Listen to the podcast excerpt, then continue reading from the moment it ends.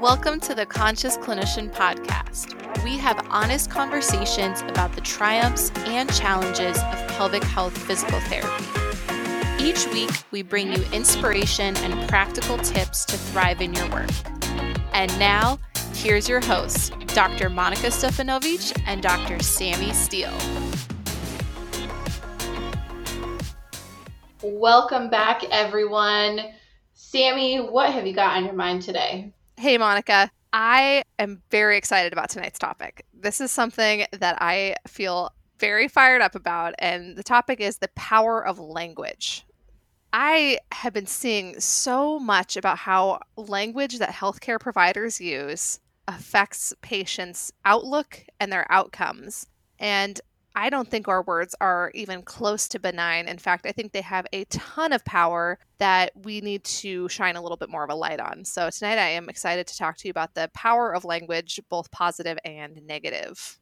I'm really excited to talk about that because ever since we had this topic idea, I've been paying attention very closely to what my patients say in a new light. And one thing I've noticed is that when they come in and when I think that they're tough to treat, in air quotes, they usually have these quotes from other clinicians that they're telling me. Recently, a patient said that a physical therapist, now this is one of us, a physical therapist looked at their MRI results and said, These are the worst MRIs that I've seen for someone who's still walking.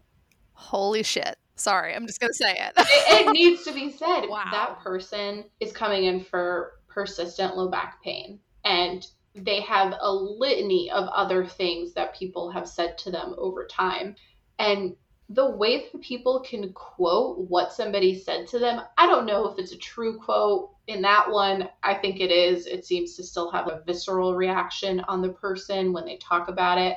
The way that people remember our words really strikes a chord with me because I think, gosh, how many times have I just said something to give someone a plausible explanation of what's going on and they've hooked onto that?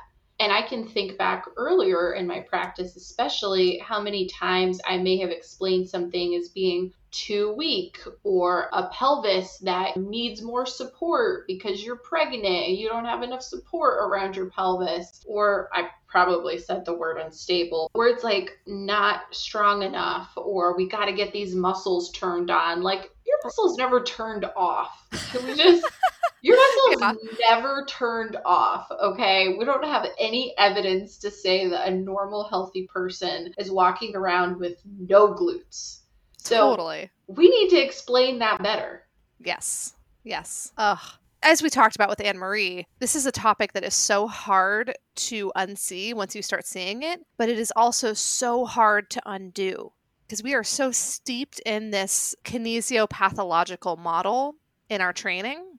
It really takes a lot of effort on our part to choose our words carefully. I think I'm really echoing Anne Marie from last week when I say that you really have to consider every statement that you're making and have an intent behind it. And I still catch myself doing things like that. I had a patient the other day who I asked her to bend forward so I could look at her spinal flexion, and she was able to palm the floor. So I thought, okay, maybe I'll do the Beighton scale on her, see if she has any hypermobility.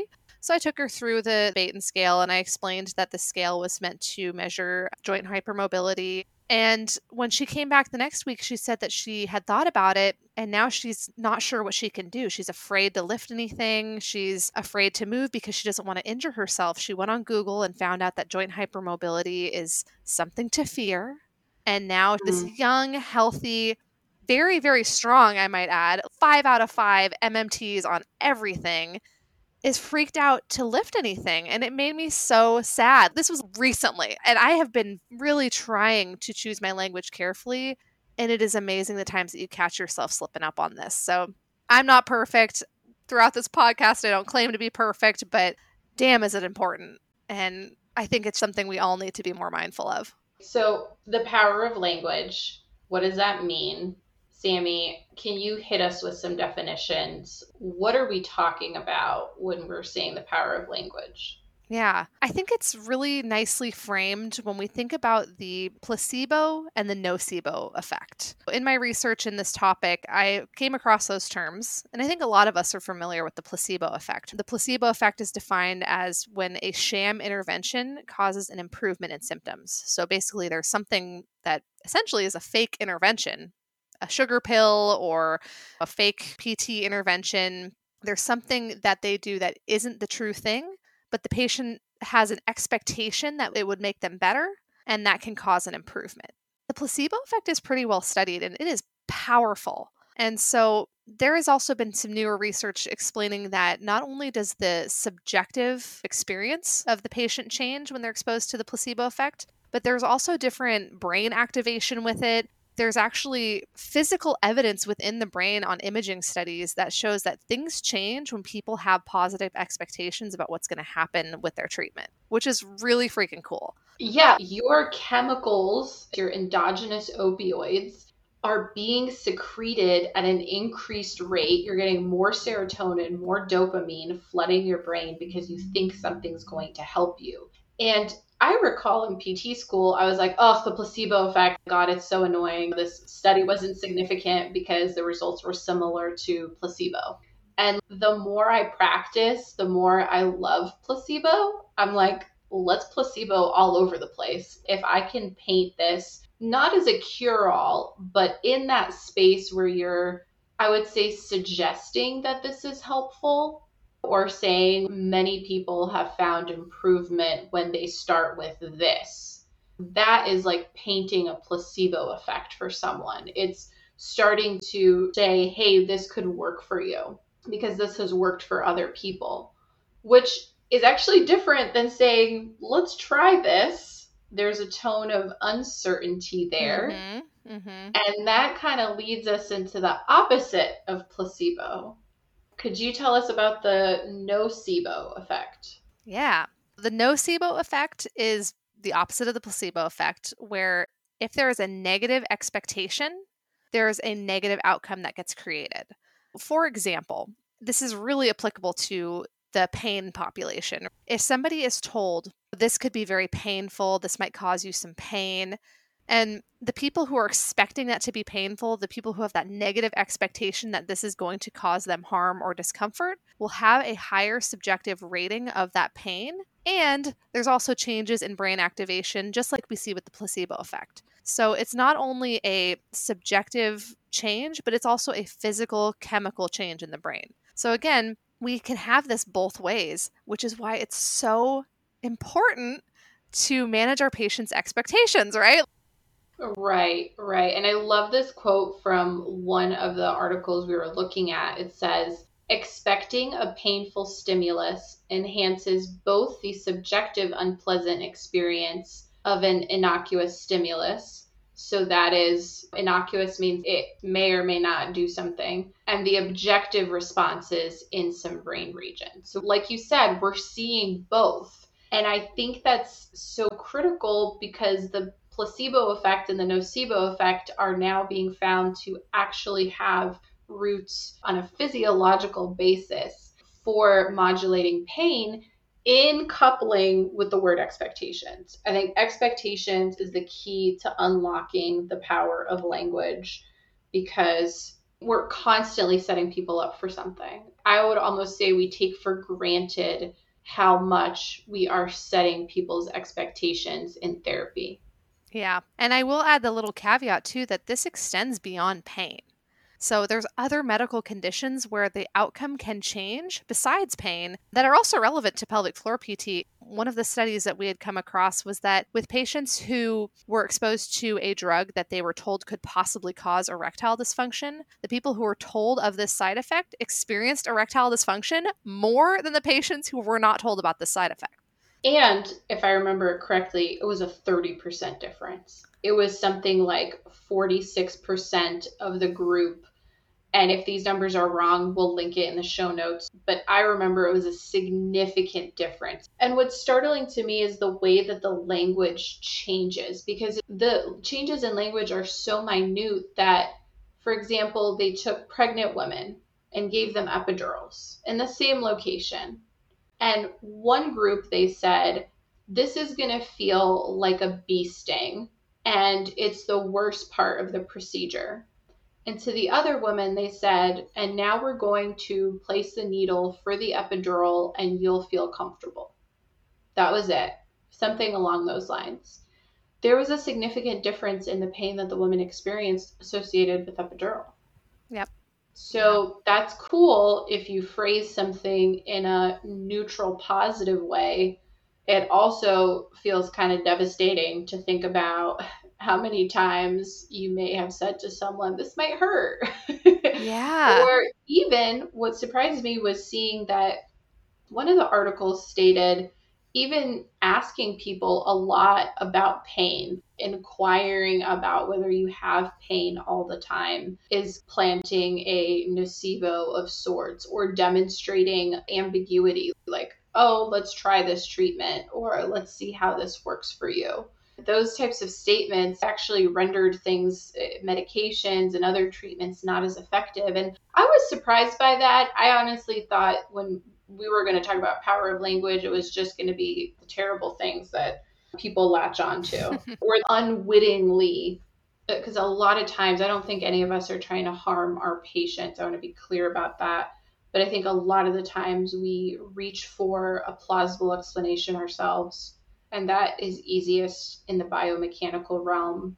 And so we give people these explanations, and unfortunately, when we step back from what we know about the science and you just hear what you said, it paints an image in a person's mind that their body is broken. And usually, that their body is something that they can't get to understand themselves, which is maybe one thing to face. But if we take someone who's catastrophizing and experiencing high helplessness, and we tell them something they don't understand about their body, which is supposedly the root cause of their pain, we're essentially setting them up to be dependent on our assessment and treatment.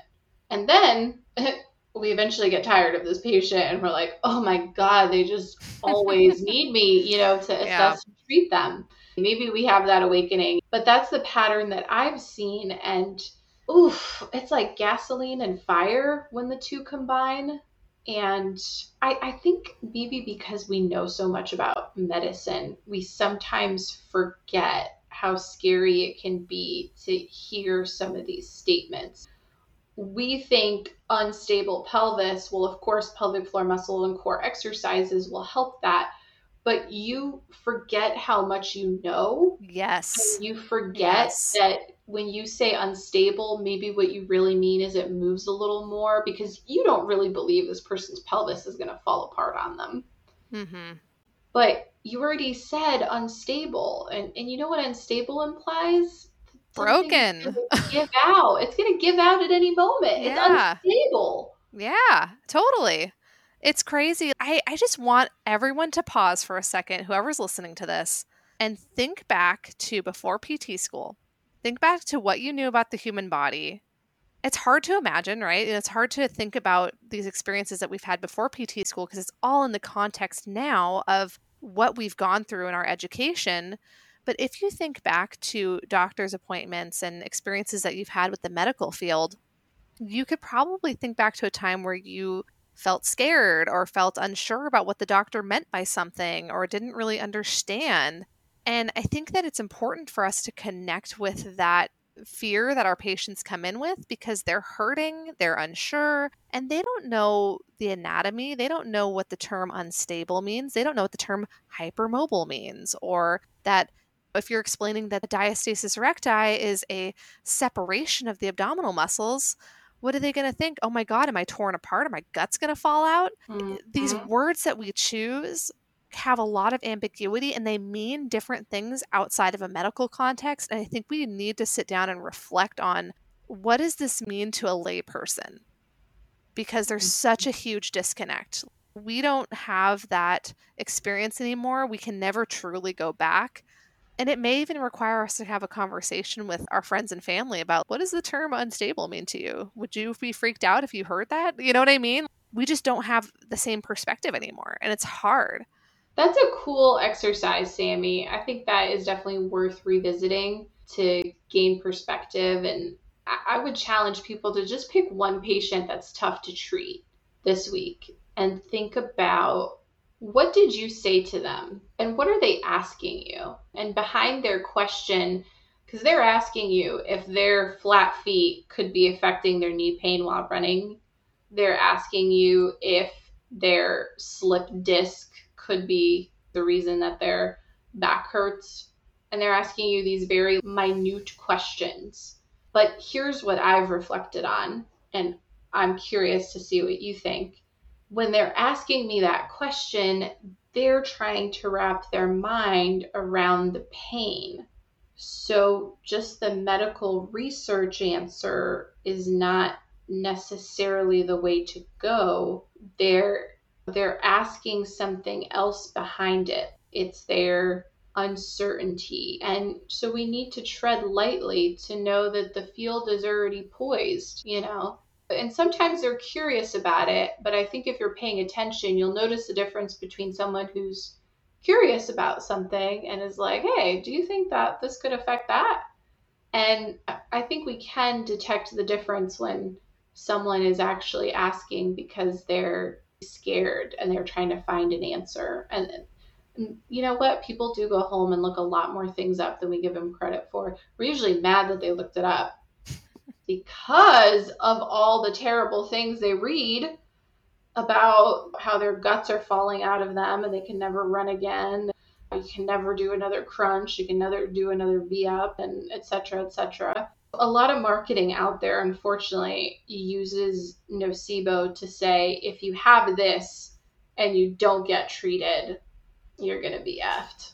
And we are so guilty of that in the pelvic floor realm, don't you think? I do. A lot of our pelvic floor marketing is based off of prevent this postpartum complication, prevent this, prevent that. Come in for a checkup to make sure that you don't have problems. And it's an area that a lot of people are unfamiliar with we don't really get taught a whole lot about our pelvic floor. And so people are fearful. They don't really know what they're supposed to be feeling or looking for. And so now, even though they may feel completely fine and not have symptoms, they want to come in and get a check off from you to make sure that they're okay because they can't trust their body anymore. And I think that's a big thing that we're guilty of in pelvic floor PT. And I'm just going to step aside for a second and also call out the phrase common but not normal which is such a big catchphrase in pelvic floor PT.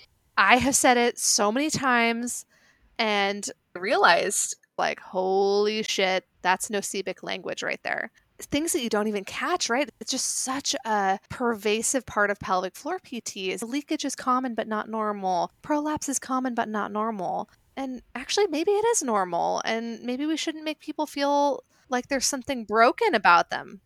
I think what we're trying to do there is normalize, speak to the high incidence of pelvic floor dysfunction, but we're not actually making the person feel that good. I think in our one to one delivery, we can. A lot of times people feel isolated and embarrassed and ashamed. And so I know with that phrase, what I am trying to do is say, it's okay, but come get help. But I'm with you. I've actually stopped saying that. And you know what? I don't miss it when when people are in my office and I can see that they're feeling isolated or they're concerned, I'll say a lot more people are dealing with this than you think. And if I have some stats, I might throw out some stats about how many people experience this type of issue. And that is what normalizes it. Saying, yes. did you know that 60% of moms postpartum struggle with sexual function?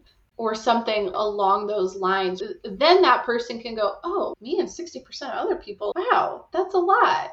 Yeah. But we don't need to tell people that they're not normal. Yeah, totally. I've been using the phrase common but treatable. That's my mm-hmm. replacement for that. Okay, common but treatable. You know what? I like that. That's my plug for women's health PTs out there.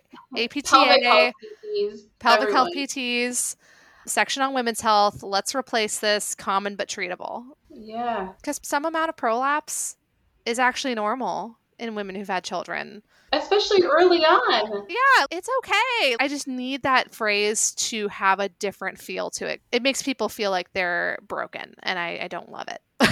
so, yeah. Yeah, definitely. That's my plug. Yes, and for just a little bit more of a soapbox here, if you have vaginal delivery with tearing, how are we going to tell you that some degree of pelvic floor dysfunction is not normal for what you just experienced? And that's where it, it gets bad. We want to treat it, but let's also use the guidelines. And the guidelines say that it's okay to have leakage for the first three months. And you know what? Whatever persists after three months needs to get cleared up. Can we stop terrifying people that they're falling to pieces and can't walk because they have urine leakage at six weeks? The guidelines say three months. This is where evidence based practice needs to come in when we're having conversations with our patients. And it's tough. Honestly, it constantly requires a reappraisal it requires relearning all the time and realizing that we're going to mess up and also having grace and compassion for ourselves because like you said earlier sammy we're going to keep making these mistakes even when we know it things that you didn't even realize might be interpreted a certain way are going to be interpreted wrong and then you'll learn from them and then you'll add it to your toolbox so i'm trying right. to be kind with myself about it too it's a challenge because right now this is my big soapbox that I'm on.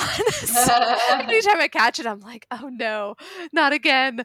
but yeah, it's it is hard, and I think that we we really want to have the answers, and like you say, the biomechanical model really likes us to have those clear cut answers that make us feel good because we can be like, boom, this is what's wrong with you. I'm certain, everything's certain.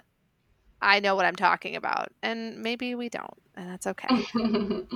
yeah, it just doesn't leave room for the natural uncertainty that accompanies life. It's so artificial to try to say that I alone will figure out what's happening with you. And before we go on another rampage related to the fixer, let's head back. Okay, we know that there's the power of language We've given plenty of examples of how nocebic language actually shows up in pelvic health. I think there's actually times where we use a lot of placebic language as well. I've seen providers do it, saying, hey, using lube during sex helps, even if you're not having pain. That's a great placebo statement. That opens the door for a lot of people. So, Sammy, are there specific strategies that you would give someone to start working on the power of language. Yes. I would highly recommend actually anyone listening if you're interested in this topic there's a really cool article that came out 2012 Hauser is the author and the title is The Nocebo Phenomena in Medicine. And in this article there's this really cool little box where they talk about these different categories that can cause some unintended consequences in our patient's interpretation of what we say. And so I actually think it'd be fun right now to go through these and list off the ones that they say and then also apply that to PT and the pelvic floor because this article is meant for any healthcare provider. And I think that there's a lot of things in there that I didn't even realize. I researched this article a few days ago and I was like, wow, I learned a lot from this. So I think it'd be really worthwhile for us to chat about that too if you're up for it. Let's do it. Okay. The first thing is that we don't want to cause a lot of uncertainty with our patients. So, one of the areas where we can cause some harm is these uncertain statements. You had touched on this a little bit earlier when we were talking about things that sound ambiguous, like let's try this, or this might help, or things like that. I loved how you changed it up to say, a lot of my patients have found benefit in trying blah. Let's do it any other uncertain statements that you can think of that might cause more ambiguity or confusion for patients? I definitely think that hits on the majority of them. Okay. I, I would say it's usually just in response to different things, but oh, I don't know. And I've caught myself saying that sometimes when I actually disapprove of something that a patient is about to do. Yeah, let's see if that'll work when I don't think that's going to help. I think that's one way that it perhaps seeps out. Mm, okay, so a little bit of a different focus, which also might have the consequence of steering them away from that thing if you don't sound certain about it. So maybe not the worst. But who's to say that I know that True. True. There we that go. Is, that is me assuming that I know what's best for them, which is actually undermining their autonomy. They're an adult. I don't treat yeah. kids. What if you want to go do something? I guess go do it. How am I supposed to know that it's not going to help you? Yeah, try it out. Come back and let me know how it went. Because you see what I do there? Now, let's assume that I said this about another provider, that I said, Oh, I don't think Chiro is going to help you with this. Let's go see, let's try it. What I just did is I just undermined whatever chiropractor they're going to go to. It, it could be an amazing chiropractor. It could literally be a person who cares, is compassionate, is there to work with them. But you know what? I just said I don't think it'll help you. Yeah. You just undermined that benefit that they could have gotten. And we've seen this because we've all had a patient who got referred by a doctor who said to us, My doctor didn't really think this is going to help, but they sent me anyways, and I'm here. You're like, Sweet, thanks, doc. the whole time yeah. you work with the patient, you're like, It's obvious that you don't believe you're going to get yeah. better. And then to tie this in full circle, do you know what a risk factor for pelvic girdle pain is and, and for pelvic girdle pain worsening and staying postpartum? It's a lack of belief in improvement. That is from a clinical practice guideline on pelvic girdle pain. So that says to me that if you set the expectation that something's not going to help, we know the placebo effect will probably kick in. Maybe not for everyone, by the way. Huge disclaimer. There will be people who do not and you'll be like, but this person got better. Yes, we understand. But the placebo and nocebo effect are real.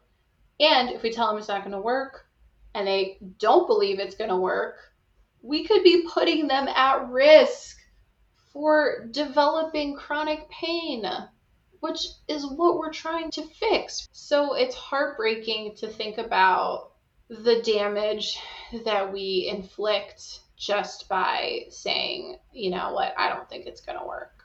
Yes, I agree. And I don't think that there's anything wrong with saying different people respond to different treatments. Why don't you try it out and let me know how it worked for you? Boom. Or even saying, I'm not sure about that. Why don't you let me know what you find? Put it back on them sometimes too. I occasionally will do that if there's a patient who is really wanting a lot of answers from me that are beyond my scope. I don't always feel now that I have to have the answer to everything. Sometimes people will ask me some really off the wall stuff. And I'm trying to get more comfortable with saying, I actually have never heard of that massage tool. I've never heard of that XYZ. I don't know much about that. If you try it, let me know how you like it. Yeah. And then you're not shitting all over it. Then they don't go into anything with a negative expectation. Okay, Sammy. So what's the next one?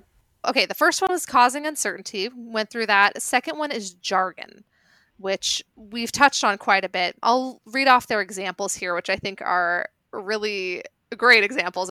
The first quote that they have here is in reference to a CT scan, and the doctor is saying, then we'll cut you into lots of thin slices. And then another quote that they had in here was, if they're attaching an oxygen mask, for example, now we're going to hook you up to the artificial nose. Or another thing that this is certainly applicable to PT that they say is we looked for metastases and the result was negative. So, what does negative mean? Does negative mean that it's a negative outcome? Or does negative mean that the test was negative and that's a good thing? You know what I mean? And what is metastases? yeah, totally. And I just look at those quotes and I'm like, oh my gosh, totally. To a healthcare provider, it's all stuff that you just brush off, but it might sound incredibly threatening to a patient because they don't have that context. So I think the medical jargon is something that we are super guilty of in PT. You listed off some wonderful examples like unstable. Unstable is something that we love to throw around, or hypermobile. That's not just a PT term, but we use those terms readily and they could be perceived as quite threatening. Yeah, definitely. What's the next category? The next category is ambiguity. So, if there's an ambiguous statement, that could be perceived as threatening. For example, in relation to preparing for surgery, we'll just finish you off. Which, hold on a second, what? or we're putting you to sleep now, it'll soon all be over. Oh, right? Interesting. Yeah. See, some of these I wouldn't think of as nocebic. I think of them as like casual. Yeah. I've heard healthcare providers, myself included, at different times saying things like this. And what I'm realizing is we're trying to speak layperson, but we're being vague. That's mm-hmm. where it doesn't work. Rather than saying, we're about to finish the procedure, we probably have 10 minutes left, or we're very close to the end of the procedure. Boom. I guess what I'm hearing is that's actually better. Being more objective helps you be neutral rather than trying to dumb it down. Sometimes using really direct terms can just feel very direct. And I'm going to give the example that I had as a student. Actually, I was in a pelvic floor PT rotation, and I would often use the phrase, okay, we'd like to do an internal examination. And are you comfortable doing an internal exam today? So that, that's how I would ask about consent. And I started to realize that when I would ask somebody if they were comfortable doing an internal exam, they wouldn't always understand what that meant. And I have really morphed my practice into being extremely explicit about what I say during that consent process and talking about the internal exam looks like me inserting a single gloved lubricated finger inside the vagina or rectum, depending on what I'm doing. And I will be feeling for the tightness or tension in the muscles. I will be asking you if there's any areas of sensitivity or discomfort. I will be asking you to perform some squeezes of the muscles and to see if you can relax appropriately, things like that. So I'm getting really nitty gritty. And it's just interesting how even the term internal exam might be a very ambiguous term. Jargon. Jargon. Jargon. Yeah. And ambiguous. Like, huh? Yeah. What is that? what are you going to do? I'm with you. A lot of times people are like, what? That was definitely a an entry level thing. yep. Yep. Definitely. So the next category on here is emphasizing the negative. So mm. some of mm. the quotes that they have in this section are you are a high risk patient or that always hurts a lot or you must strictly avoid lifting heavy objects you don't want to end up paralyzed. Oh, you're going to be sore after this. Mhm. That's probably going to hurt. Yeah. This is always the worst part. Yeah. Yeah, I don't know that those are as common. What do you think? Can you think of any obvious ones? I think in the PT realm, one that I can think of is maybe with stretching, for example. A lot of times, stretching a hamstring, people might say, Oh, yeah, this is always really painful, but you'll feel better after. You just got to get through it, or oh, right. things like that. Foam yeah. rolling. Foam rolling. totally. yep. So those are, I think, less scary than the ones that they had listed in this article, but I think we we certainly still do some of that. Is there anything else on there? Yeah. So there's two more categories. The next one is focusing attention. This is one that I really am guilty of, and this is one that I wanted to bring up with you. So focusing attention on pain. So, for example, are you feeling nauseous or signal if you feel pain? I am so guilty of this. Does that hurt? Does this hurt? Are you uncomfortable? I'm always checking in about pain and drawing attention and focusing attention on that pain. And I read that and I was like, oh, oh, I felt that little, oh my God, what have I done? So that one hit close to home for me. I was curious to your thoughts on that. Same exact thing. I definitely was like, oh no, asking about pain like that. So perhaps there is more benefit to saying, that I'll usually tell people at the beginning, I do want to reproduce some of your pain to make sure it's musculoskeletal because that will let us know what's going on and only a little bit of pain. So I'm now like thinking about that statement. I think mm-hmm. it's still mm-hmm. okay. I do tell people, let me know if you feel anything. Otherwise, I'm going to assume you're at whatever their baseline is. So I mm. wonder if I am hyping them up with that. Or yeah. perhaps I'm reading into it too much now. Okay, here, I'm going to give you my little spiel that I've been doing that now I'm just like rethinking everything about. And I want you to let me know what you think of it. okay. So, frequently, if I have somebody who seems very nervous and maybe who has a lot of pain, and I would like to do an internal exam on them, one of the things I might do is sit them down and say, with some of these exams, people can report some pain. My intent is not to cause you pain, but I do want to know if anything that we do reproduces your familiar sensations so that I can know that this is related to the pelvic floor and not something else. However, I want to give you the guideline of somewhere around a three or four out of 10. If we go past that kind of mild discomfort, slight pain level, that's where I want to back off and not cause you anymore. So throughout our exam, if you go past that number, please let me know and check in with me the whole time. From what we just learned, you say some people have pain with this, and you could flip it and say, this is a comfortable exam for most people. Mm, okay. Or most people think this is a very comfortable and easy exam. Because the truth is, if we're really as consensual and slow going and attentive to our patients as we want to be and as we think we are, then for the majority of people, they were like, oh, that didn't really hurt much. Mm-hmm. And I think that signals to the fact that we probably overhyped it in an effort to provide truly informed consent. They're not saying leave out the information, they're saying just flip it. Because all you talk about is pain there. You yeah. don't talk about it being comfortable. Totally. I know. And it's funny, as I was talking, I'm mentally tallying up the amount of times that I said the word pain in that spiel, oh, and I was like, uh, uh, it was just something I hadn't even reflected on. I felt like I was trying to prepare them for what's to come and give them a say in the pain levels and give them a clear expectation. But now I'm realizing that that was also falling into the category of emphasizing the negative, which is one of the categories that we talked about. So we're focusing attention on pain and we're emphasizing the negative in that statement. So I've got to do some retooling of that statement and figure out a better way to say it. And I liked your suggestion there. Here's an idea. So you could say, and I'm just thinking for both of us now, the majority of people find this to be a very comfortable exam. However, you have the right to stop it at any point. Just say the word. That's it. Cool. Yeah, this is interesting. I feel like I have some reflecting to do. I'm with you on that one. I'm with you on that one because I'm over here saying the same thing. I treat a lot of ortho these days, and I'm saying the same thing. I'm saying the word pain 50 bajillion times. And how does that feel? And did that change your pain?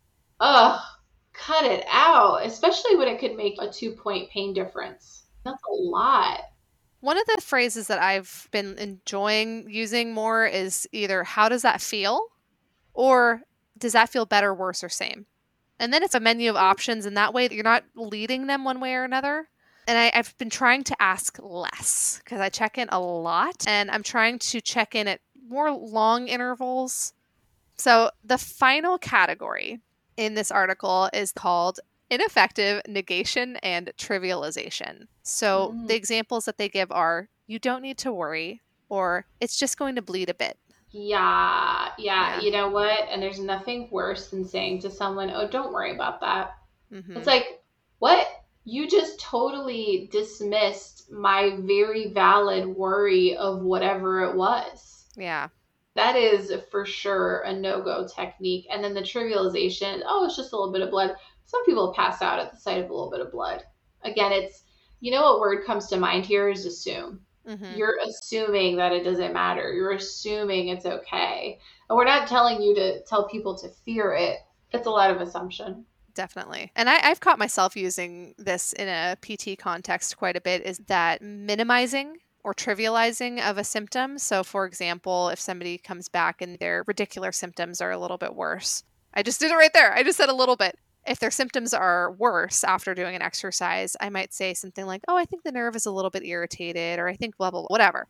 And the person often will say, No, it's a lot irritated, or they'll, they'll say something to correct me because they don't like the term a little bit because it does sound trivializing. It doesn't sound like you're taking it seriously. And it feels, now that I'm thinking about it, it does seem like a brush off. Definitely. This is really powerful stuff. And another ceiling breaking moment on the show where once you see it, you can't unsee it.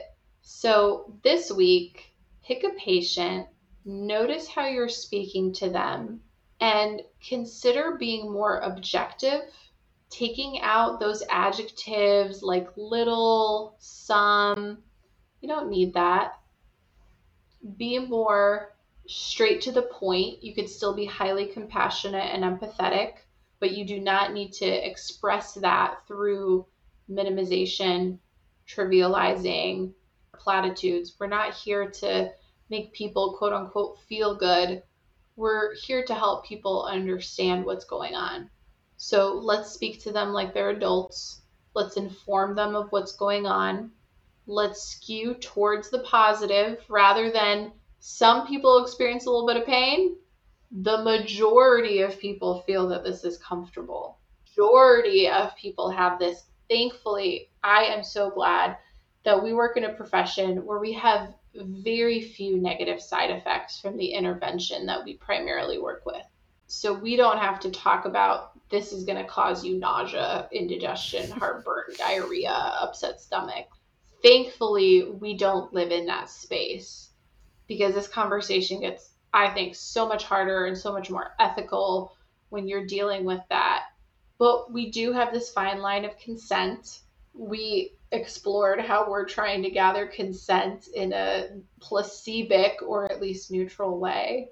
So sit with that and start changing it one patient at a time so that you can handle how much work this is because it's a lot of work. Choosing your words this carefully can feel so tiring sometimes. I've come out of a session full of this and been like, oh my God, every cell in my brain just worked as hard as it possibly could to try to explain this in a new way. It's a lot of work. Yep. Growth spurts are painful. it gets better. It 100% gets better. So if there's something you want to reframe, I would say practice before you have a patient. That way, it's going to feel so much easier when you're in the room with a live person call your PT buddy and try to break down some of these. Pull up the article that Sammy talked about, have that list near you, and check off some of your statements. Yes.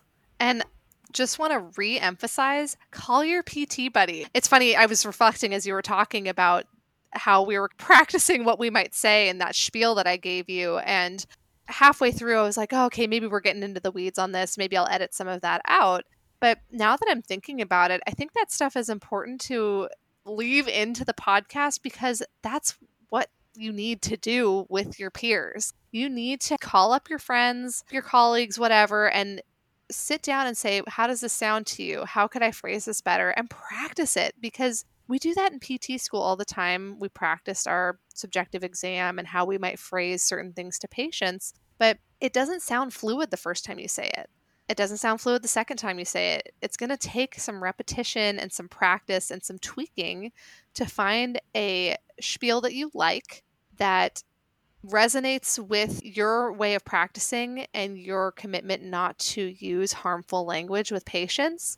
And I think it's an important thing to practice. So uh, that's my ask on top of what you asked, Monica, is just use your peers and practice it out loud a few times. It's going to sound awkward and rehearsed, but just do it. You'll thank yourself. It's not innate. All of us have to learn it. So, this conversation was really fun in a lot of ways because I went in all fired up about like all the terrible, terrible shit you hear from patients. And then I feel like we left with some really subtle things. I felt like I was better at this than I now think I am, even after reading these articles and doing this research that I have nobody's perfect with it. There are shades of gray, but I encourage everybody to get into the weeds on this stuff. It is not all about the big, scary dinosaur statements that you hear from other PTs or doctors or things like that, but it's about these little insidious ways that we can either really enhance the patient's experience or really cause them harm. Yeah, and I'll say that we probably live in the middle of those two extremes. Absolutely. Yeah, so, how can we strive for a placebo effect with more of our patients? Again, not cherry coating. Please do not go out and think that this means you need to lie to everyone and tell them it's going to get better. But, you know, considering how many times we may skew towards the negative. Yeah. So it's been fun. I've also had a similar eye opening experience. So I'm excited to sit with this longer uh, and really let this one sink in. And I think this is a topic we'll revisit. A lot of relationship building is communication, and a huge part of communication is verbal. And so we really need to look at that aspect of it really minutely and then start to unpack these things. Awesome. Thank you for another great episode. Everyone out there, thank you for listening. Tune back in next week. Thank you so much for listening to this episode. Let's keep the conversation going on Instagram at The Conscious Clinician and Facebook backslash The Conscious Clinician. Links are in the show notes. If you enjoyed this episode, please subscribe and write a review for the podcast to grow our community. Stay conscious, everyone.